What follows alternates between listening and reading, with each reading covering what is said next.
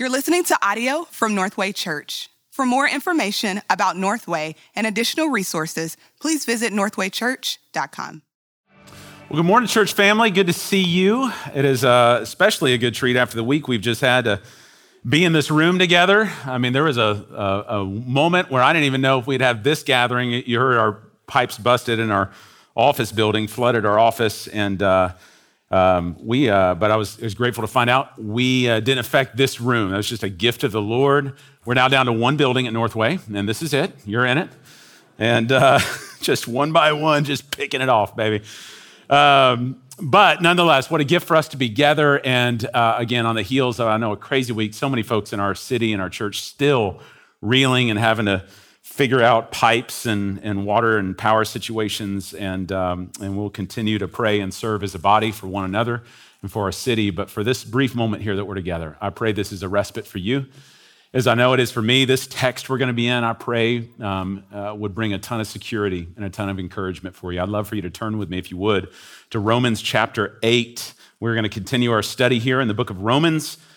And uh, if you've been with us here, uh, you know that Romans really chapter six through eight, right, kind of in the middle of this book here, early to middle of this book, has uh, what we've been looking at really is this the beauty of the good news of Jesus Christ, the gospel of Jesus Christ, and not just how the gospel, the work of Christ has saved us, but also how it sanctifies us. Which a big word means how it sets us apart for something glorious.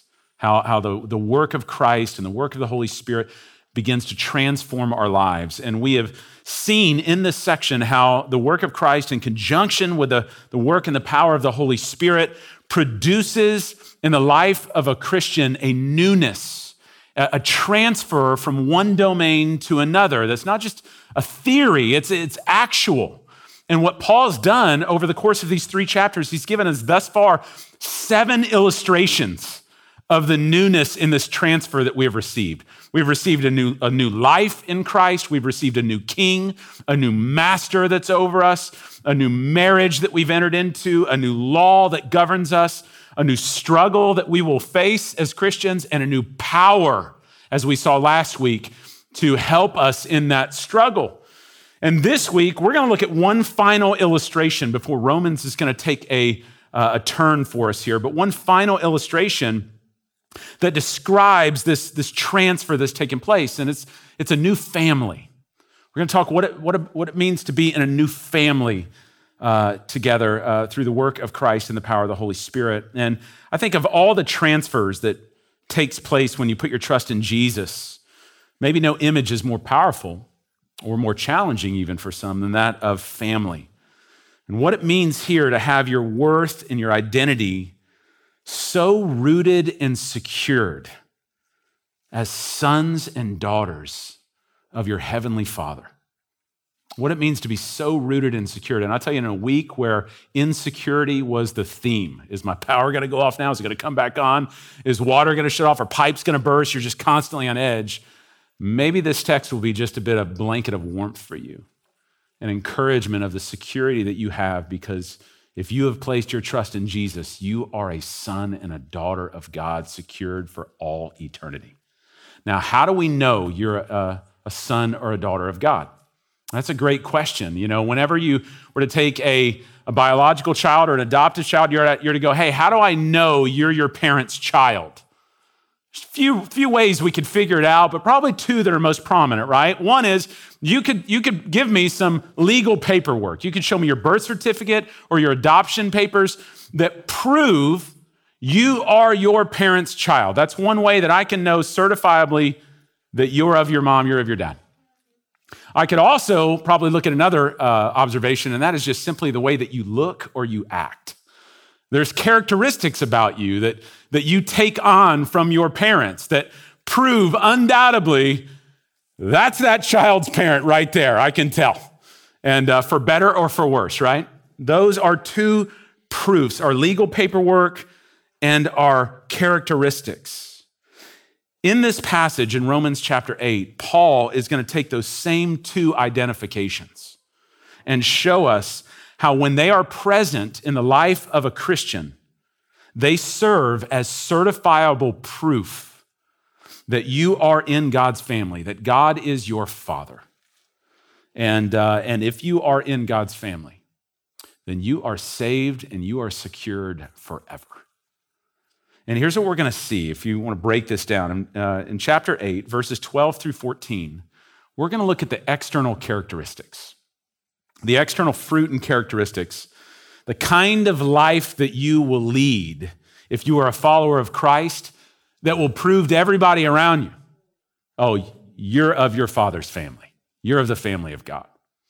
And then in verses 15 through 17, we're going to look at the internal legal paperwork, the, the legality that certifies that you are his and he is yours, the proof of the Holy Spirit through adoption in us that certifies we are his. And again, if his, then secured. And so this is a powerful text. There's a lot of work to do. I hope you brought a little notebook with you because we're going to dive in right now. Start in uh, verse 12. Let's look at the kind of the external fruit that we should be able to see in our lives that would give evidence, would give testimony that we are indeed of the family of God. In verse 12, Paul really provides a summary statement of just about everything that Matt Younger covered last week for us in verses 1 through 11. Paul says this So then, brothers, we are debtors, not to the flesh, to live according to the flesh. We're, we're not debtors to the flesh. In other words, in light of all that Christ has done, we are now under a new constraint, a, a new headship, um, to a, new will to obey our new Father. Now, I'm not going to belabor this much here because we dealt with this extensively back in Romans chapter 6. But it's the idea that when you have placed your faith in Jesus Christ, you've been transferred from one domain, one authority, one mastery to another. You've been transferred from one tyrant father that you were forced to obey that led to your death, and you've been transformed to a loving and gracious father now, whom you are compelled to obey because of his grace and mercy in your life that leads to life. Paul says the one who is in Christ is still in debt. We don't, we don't typically think of that as, as debtors in that regard. And, and it's not that it, we, we owe Christ, we have some sort of penance to do for the rest of our life to repay what he's done for us. That's not what we're talking about here. It's the idea of a constraint, this new constraint, this new enslavement, this new indebtedness that we have that's fueled by grace, not law. And this debt that we have, the former debt was a have to, the new debt we have is a get to. And we've said it before freedom in Christ doesn't mean that you're free now to live however you want if you could. Freedom in Christ means you're actually free now to live as you should, as the Holy Spirit leads us and transforms us for the glory of God and for the good of his humanity that he's redeemed. And so Paul rem- reminds us of that reality here. Now, what is the reality of this new life? What is one clear way to know that we are actually who he says we are sons and daughters of God? In verse 13, Paul's going to give us both a fact and a formula that evidences our new life and identity in Jesus Christ. He says in verse 13, For if you live according to the flesh, you will die. But if by the Spirit you put to death the deeds of the body, then you will live. Let's look at the fact first. He gives us a clear fact right here.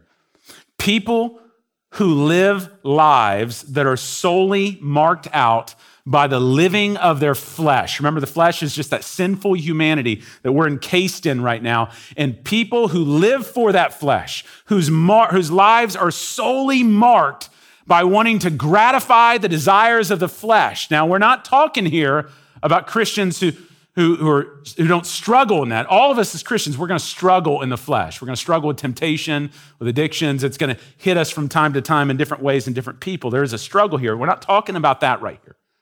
We're talking about straight up living for those desires where the fruit of your life is constantly driven and produced by the flesh. And this kind of life that has no conscience, no conviction, no repentance anywhere. You are marked by this. That kind of life is evidencing the family that you belong to.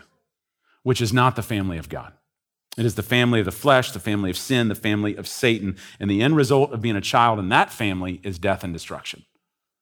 Paul even tells us, he told us this back in Galatians chapter 5, verses 19 through 21. Paul said this Now the works of the flesh are evident. Here's, here's you can just tell when the flesh is at work in our life.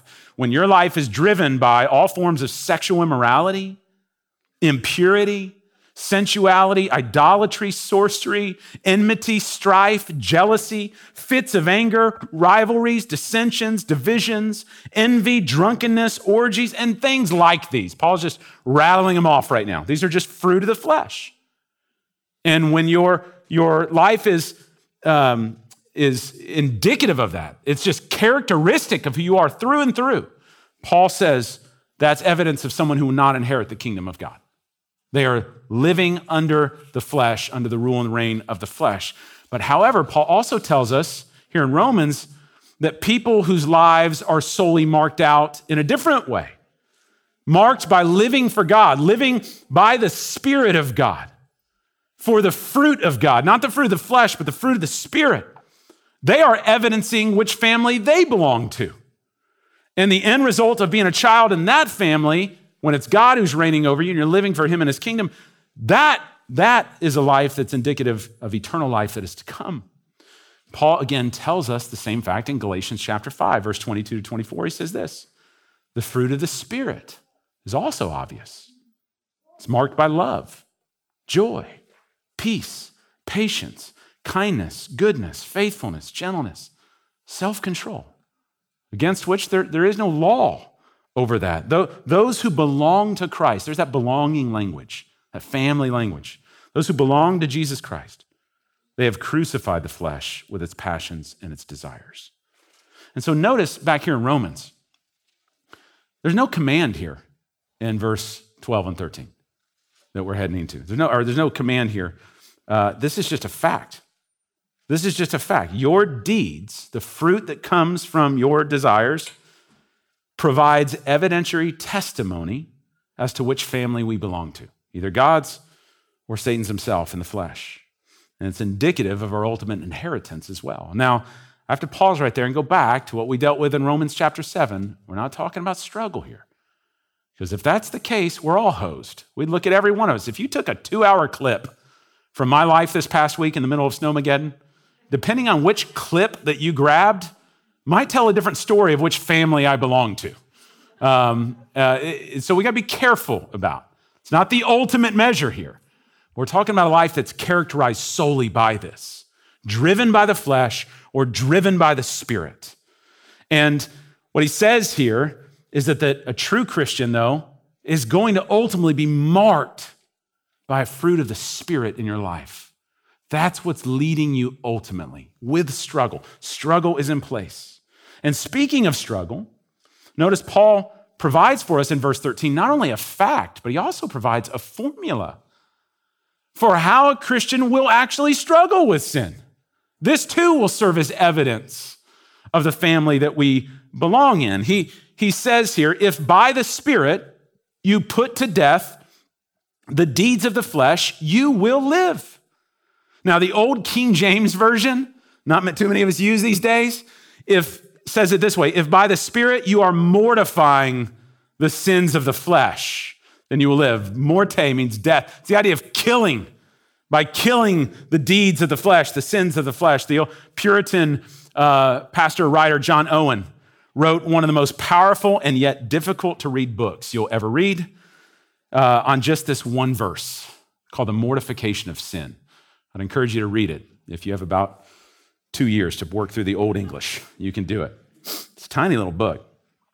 But this one verse that he wrote on, this one verse in verse 13 synthesizes everything we've covered in Romans 6, 7, and 8 on how the Christian, how the true child of God will relate to sin and the entanglements of our flesh that we battle in this life. Three quick observations on verse 13. Number one, as Christians, we will struggle with sin. We wouldn't have this verse if the reality of sin was not present in a Christian's life. So there's that. Second observation we will, as Christians, we will struggle with sin for the rest of our lives. Not just a little beginning at the beginning of our Christian life, the rest of our lives. The Greek construction of this verse is in the present active tense, which means a continuous action that will always be in motion. In other words, as long as you and I are in these fallen bodies until Jesus returns or we go home and are transferred, uh, transitioned to new bodies, as long as we're in these bodies, we will battle with sin. That should be an expectation for the Christian. We're going to have to face this thing head on.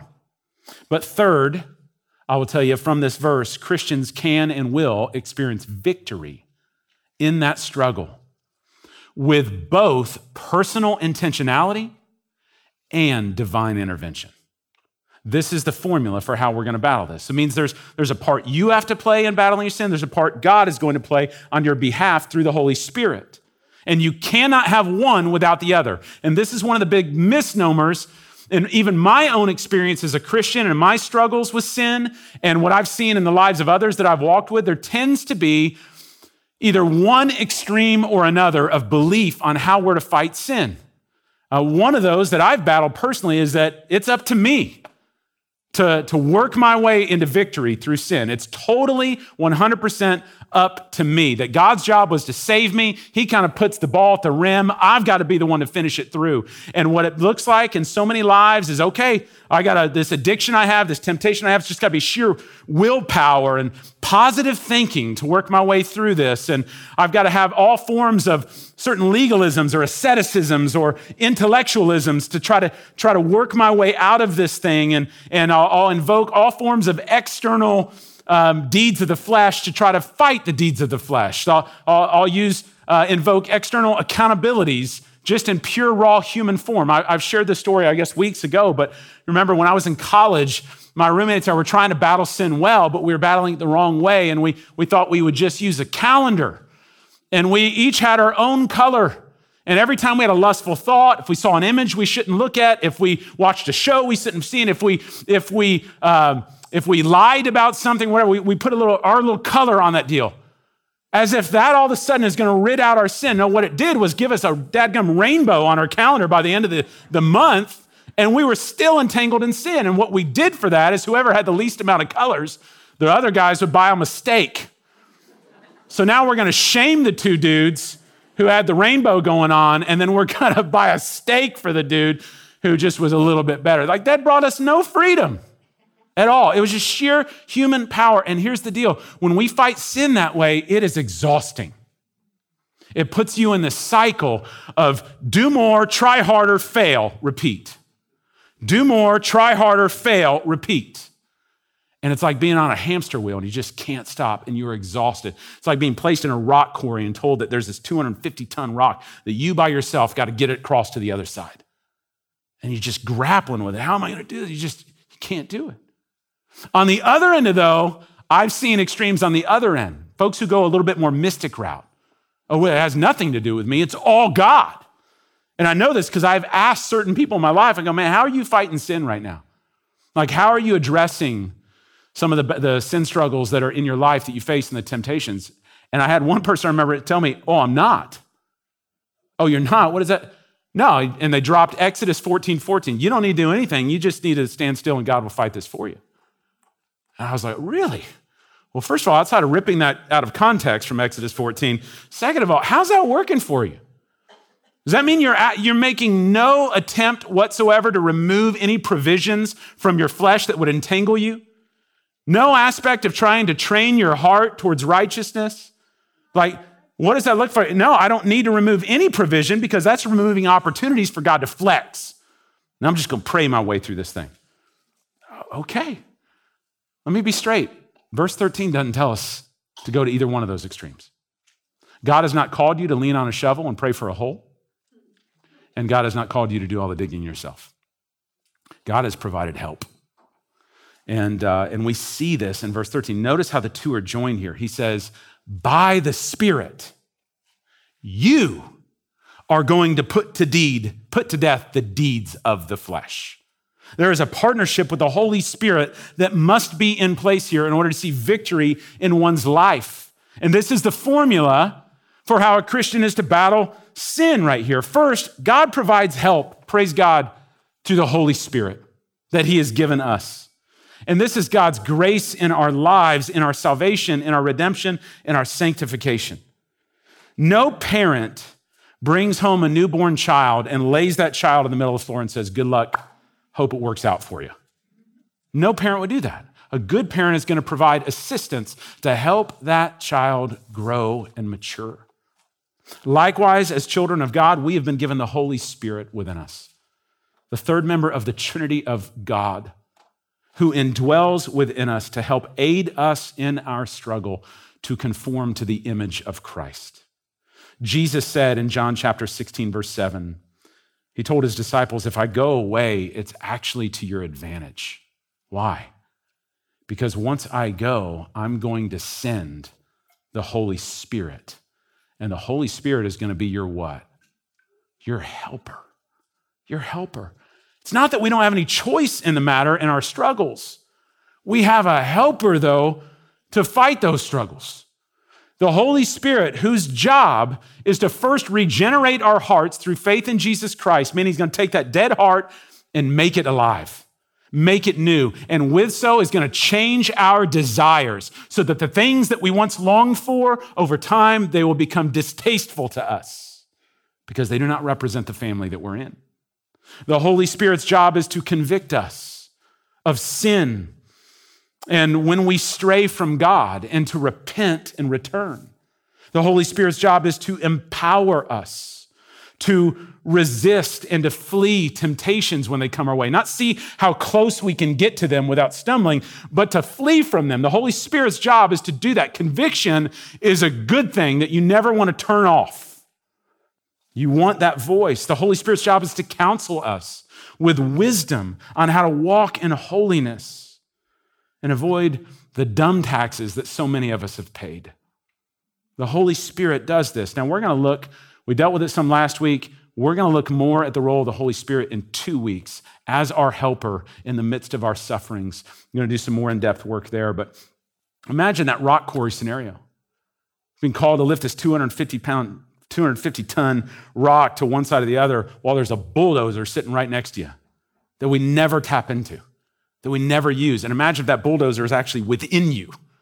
Like this is what the Holy Spirit has given us. It's not just ethereal, there's an actual power to change from the inside out our affections, our desires, and then actually enable us to do what he calls us to do next, which is to put to death the deeds of the flesh. There is a work for us in this. By the Spirit, we must mortify the sins of the flesh to kill the deeds of our flesh. So John Owen wrote, You either need to be killing sin or sin will be killing you. That this is a this is battle language right here. This is an all-out call to war for the Christian against the deeds of our flesh. That we're not to grow in apathy or passivity towards our fight towards sin. We are to actively engage, actively pursue Christ, act, actively flee the entanglements of sin in our life. This is, as John Piper called, a wartime mentality, not a peacetime mentality. And as long as we're in these fallen bodies, we will never be in peacetime mentalities towards the sin that so easily entangles us. I love looking through old World War II photos, not just of what happened in the Pacific or European theater, what happened right here in Dallas, Texas. It's fascinating to go look at pictures of downtown Dallas, or even when I was in Denton, I was looking at downtown Denton um, in the 40s when we were having to do scrap metal drives. Everybody's game on. Like this this war is so significant, we don't have time to waste resources. We don't have time to just leisurely take strolls. We have been called to battle. This is a spiritual war that we are against. And everybody in that World War II, man, you look at pictures of Dallas, there's scrap metal all over downtown. Just people donating everything they got. Even this past week in Snowmageddon, man, you just see people going to work. You saw at the beginning of our service the pictures man, of just people going to serve the needs of others, pulling people out of ditches, helping provide housing, food, whatever it takes, because we're in wartime mentality here, not peacetime. This is how we've been called to deal towards the deeds of our flesh. And notice specifically, he says the deeds of our flesh.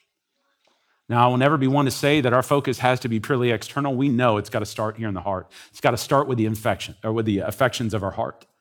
It's got to start being driven by God's grace, the work of the Spirit to cleanse and purify, to change our attitudes and our affections. And we believe that, uh, as Jesus said, out of the out of the wherever the your your heart is, or wherever your treasure is, that's where your heart's going to be. It starts here. But he specifically calls us here to actually kill the deeds of our flesh. There is a work to do with the deeds. And that is significant here because you can't always put to death sin's temptations. You can't always put to death sin's phone calls when King Sin tries to call you and ask you to come hang out. You can't always you can't always put those phone calls and those invitations to death, but you can put to death by the Spirit's help our acting upon those invitations. In other words, you might not be able to prevent yourself from being tempted to covet, but you can keep yourself from getting in stupid loans. You might not be able to present your, uh, prevent yourself from being tempted through noticing an attractive man or woman, but you can prevent yourself from jumping into an immoral relationship with them. There is a work to do. The Spirit's work certainly is internal, changing our motivations, supernaturally providing and resourcing for us, gifting us, killing the roots of lust and pride and idolatry that lie deep within us. But our work, with the Spirit's help, involves actively cutting off the oxygen supply lines that feed those temptations and desires and not acting upon them. Paul's going to say later on in Romans chapter 13, verse 14 put on the Lord Jesus Christ and yet make no provision for the flesh. Don't make provision for it. Like, guard against the things that you know are not going to be helpful for your heart, that are not going to be helpful for your mind. Don't make provision for the flesh. Don't sew garments that will feed your flesh. Be like an alcoholic setting up a bar in their living room. Why would you do that? Like, guard against it, fight against those things. And I've said this before, y'all need to understand there's a difference biblically between legalism and discipline. Legalism is when you are doing something in order to earn the merit or the favor of someone else. So your motives are off, why you do what you do is off. That's legalism. We're not talking about legalism here. Why? Because God has already given us his merit. He's already given us his favor fully in sufficiency in Jesus Christ. You don't have to perform for God because God has already performed for you and is satisfied in it. That frees you. Discipline now is on the other side of this thing. We now I've already been given that favor. I know that I am a sheep, as the hymn says, prone to wander, prone to leave the God I love. I know that tendency is within me. I remember Howard Hendricks, one of my profs at seminary, going, I know I'm an adulterer. I know I am. I'm just not going to give myself the chance to prove it. Like, I'm not going to make provision for that flesh. I'm, not, I'm, I'm going to fight against this. And discipline now is training my heart to go where I know my heart's joy truly lies. That's a good thing. Discipline is, is removing those provisions because I know that that doesn't lead to the pathway of life. Like that and the work of the Spirit fueling us, empowering us to then put to death the deeds of the flesh. This is a good thing. By the way, this is the foundation of what we talk about in our gospel care class here at Northway. If you find yourself entrenched in an addiction or a struggle right now, if you find yourself entrenched in shame and condemnation and these cycles that are in, I would encourage you jump into one of these classes. It's just discipleship 101 of just how to understand who you are in Christ, the nature of sin, and the pathway forward that God has given us through His Word and the power of the Holy Spirit to find freedom in these areas. The whole point of this section, this first half of this section, is in verse 14 when Paul says, For all who are led by the Spirit of God are sons of God. One of the ways that we're going to be able to tell that what, who God says we are is true is we're going to see it present in our life by following his spirit, not our flesh. Doesn't mean we're not going to struggle, but it's not going to be the indicative characteristic of our life that is consumed by the flesh. We are following the lead of the Holy Spirit putting to death the deeds of the flesh, being empowered by Him to do so. If you are a true child of God, the Spirit of God will lead you. Our job is to follow because that's what true sons do. I can tell you right now, I've got my daughters right here. You can ask them to go home with you today. And I can tell you they're not. If that happened, one, I'm going to notify Officer Joe. That's the first thing. But second of all, they're not going to follow after you because that's not the family they're in. They're going to go home with my wife and I because that's the family they're in. That's indicative of our girls. Do they have some times every now and then when they want to go another way? Absolutely. And we deal with those, don't we, girls?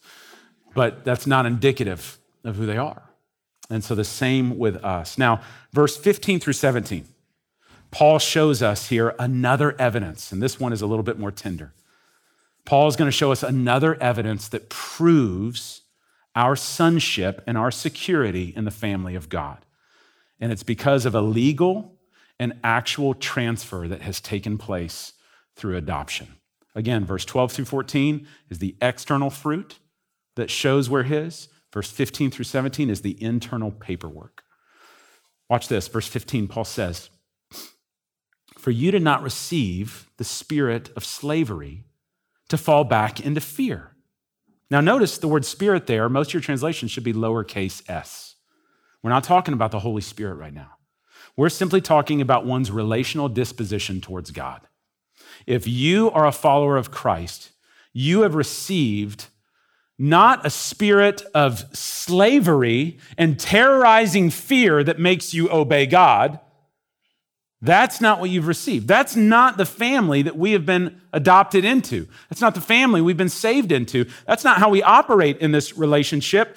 It's altogether different. Let me put it this way God has given us earthly fathers um, who, apart from sin and brokenness in their life, the very creation of fathers was meant to image the father heart of God. Like there is a imperfect material shadow on this earth in human fathers that is meant to display in some form the immaterial, invisible, divine image of God as Father. As fathers, and I can tell you this from personal testimony, I have the opportunity to either spur on that image to my daughters or I have the opportunity to spurn that image for my daughters. I realize while no earthly father is perfect, some of us have had fathers who really did help paint a helpful picture of God and their love and their presence in our lives, their tenderness, their nearness to us has made it easier for us to trust in God as Father because of the image we had in our earthly fathers.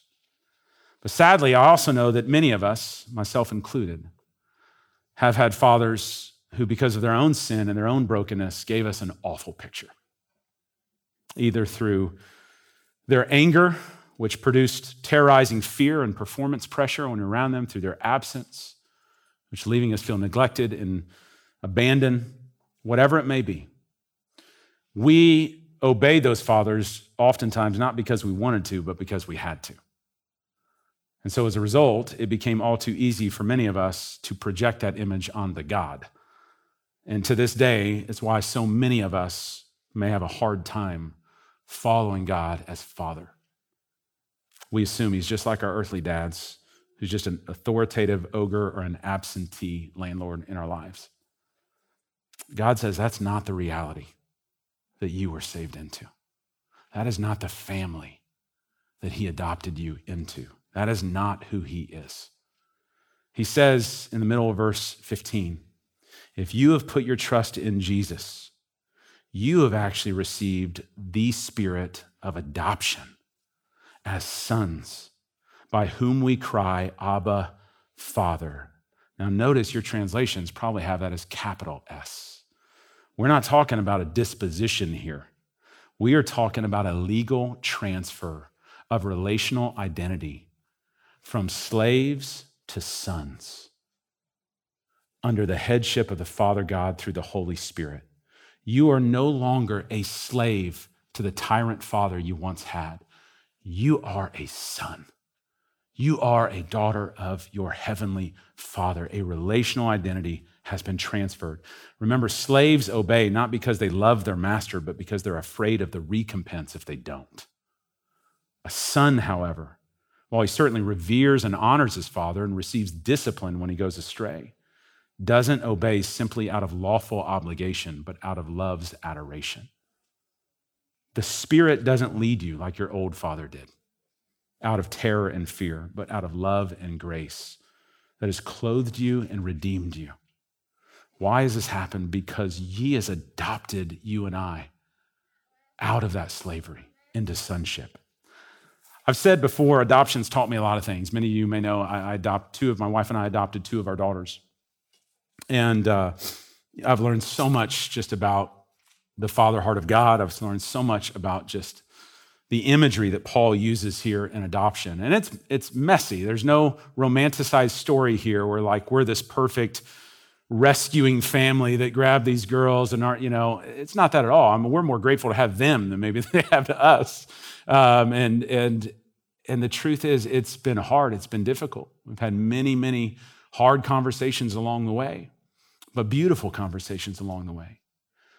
But there's something that I experienced early on that just took me to Romans 8 about just that relational transfer. And as, as you can imagine, our daughters came from some hard backgrounds, came from some trauma, were worked through five different families in the foster care system for two years. Um, biological parents who were in federal prison at the time, a lot of trauma and a lot of distrust that came in. And we had to do a lot of relational working to create that trust to that family together.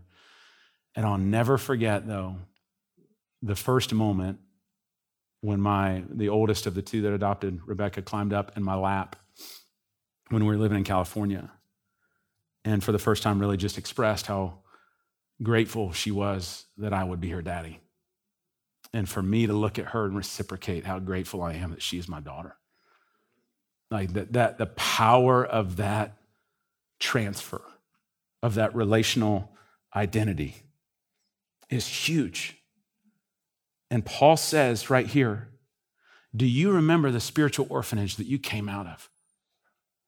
That of slavery and fear and destruction and death. Now look at the family that you've been brought into. Through Jesus Christ, his work on the cross, and the power of the Holy Spirit who has adopted you. And this legal transfer isn't just legal paperwork, it is for the purpose of creating intimate access that you otherwise never had to where you can cry out for the first time to your heavenly Father as Father. Like you can express that to him. That's why he says, Abba, Father. And I realize a lot of teaching's been done here and I want to talk about the intimacy of, of the word daddy that's used there, whatever. Here's what that is Paul's using two different words to say the same thing.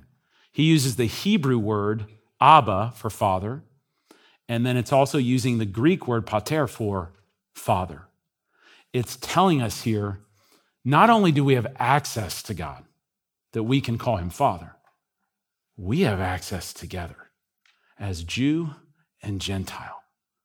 Part of the new family here is there is not a superiority between one, there's not varsity and junior varsity in God's family. We are all one. There is no supremacy. We are one. All of us different races, ethnicity, ethnicities, backgrounds, socio political status, whatever it may be, your testimony of your background, whatever it may be, at the foot of the cross, we have all become one.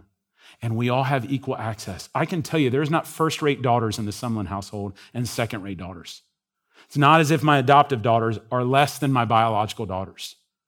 They both have equal identity, equal access together. We are one family.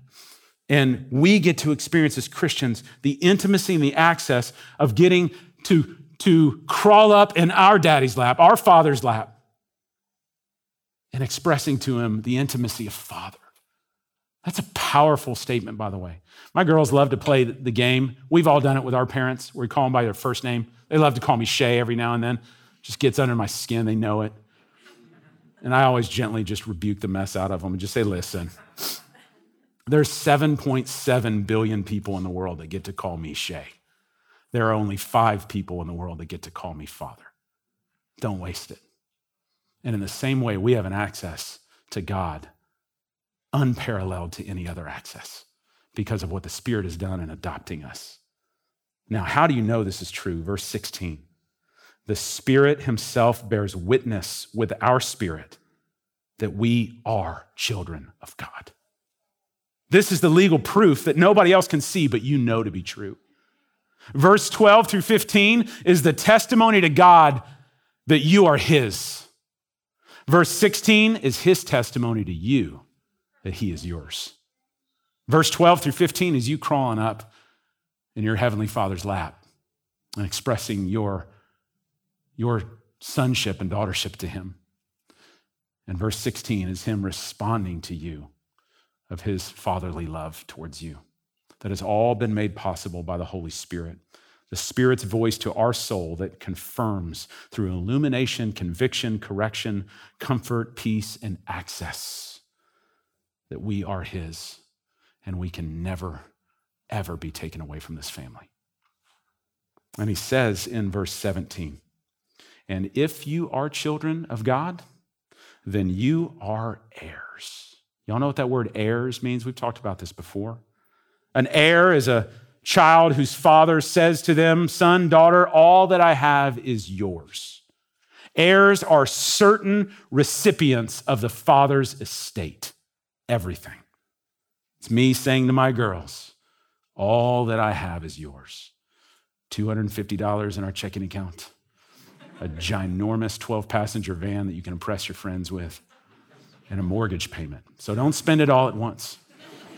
They are heirs of my glorious pastoral estate. Paul is saying here, as children of God, we are co heirs with Christ. Whatever Christ receives, so do we. Because there are not illegitimate sons or daughters. Equal access, equal heirs.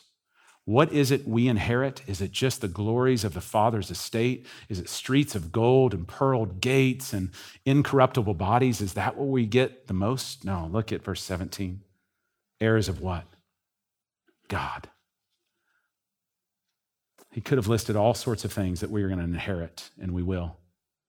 But the most important thing that a child of God inherits is God Himself. What you get the most is not your father's stuff, you get your father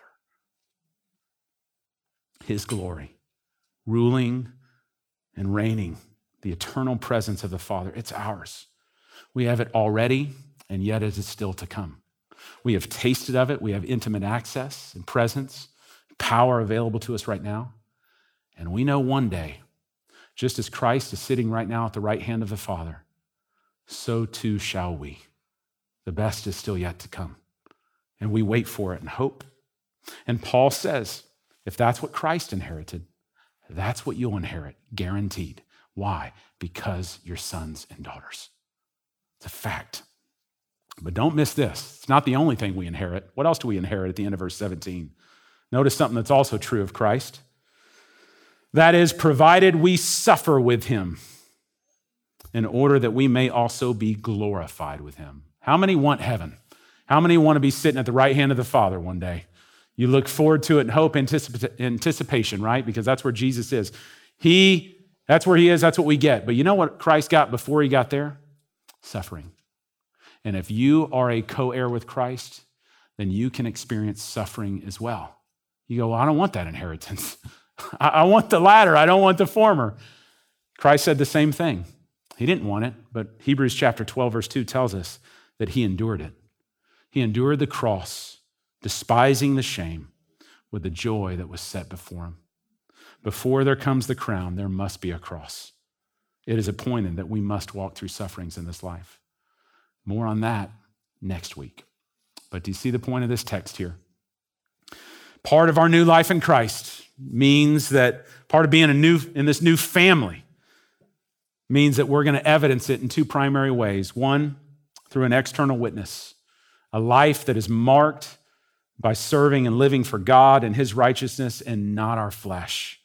A daily struggle that we will engage with with the Spirit's help of putting to death the deeds of the flesh and following hard after the Spirit's lead in our life, as well as an internal witness, the Holy Spirit within us, legally adopting us, giving us intimate access to the Father, awaiting the full inheritance of His estate, His glory to come. and persevering through suffering by his grace in the meantime. This is what's yours in Christ. And this is your security in a world full of insecurities. Church, relish in this. Relish in the life that God has saved you from, saved you for, and saved you into. It is all by the Spirit's work. If you have not received this, if you are in this room today and you have never put your faith in Jesus Christ, if you are living on that treadmill of exhaustion, living in a world of constant insecurity, oh, the invitation is there. There is a family waiting for you. By trusting in the work of Jesus Christ, who absorbed the penalty that your sin was due, which was death, he took that for you. He shed his blood so that your sin can be atoned for, can be cleansed, can be clothed in his righteousness. And by transferring your trust from yourself to Jesus Christ, promises the assurance of a transfer to a new family, to a new mastery, to a new king, to a new life. Promises the assurance of the indwelling of the Holy Spirit who will help you, conform you to the image of Jesus day by day until Christ returns or takes you home. And you can rest in that security. Put your trust in Jesus. For the rest of us who have done that, what an opportunity for us to relish in that. And we do this each and every week by remembering the work of Christ that has done this for us through communion. And we want to celebrate that together here right now.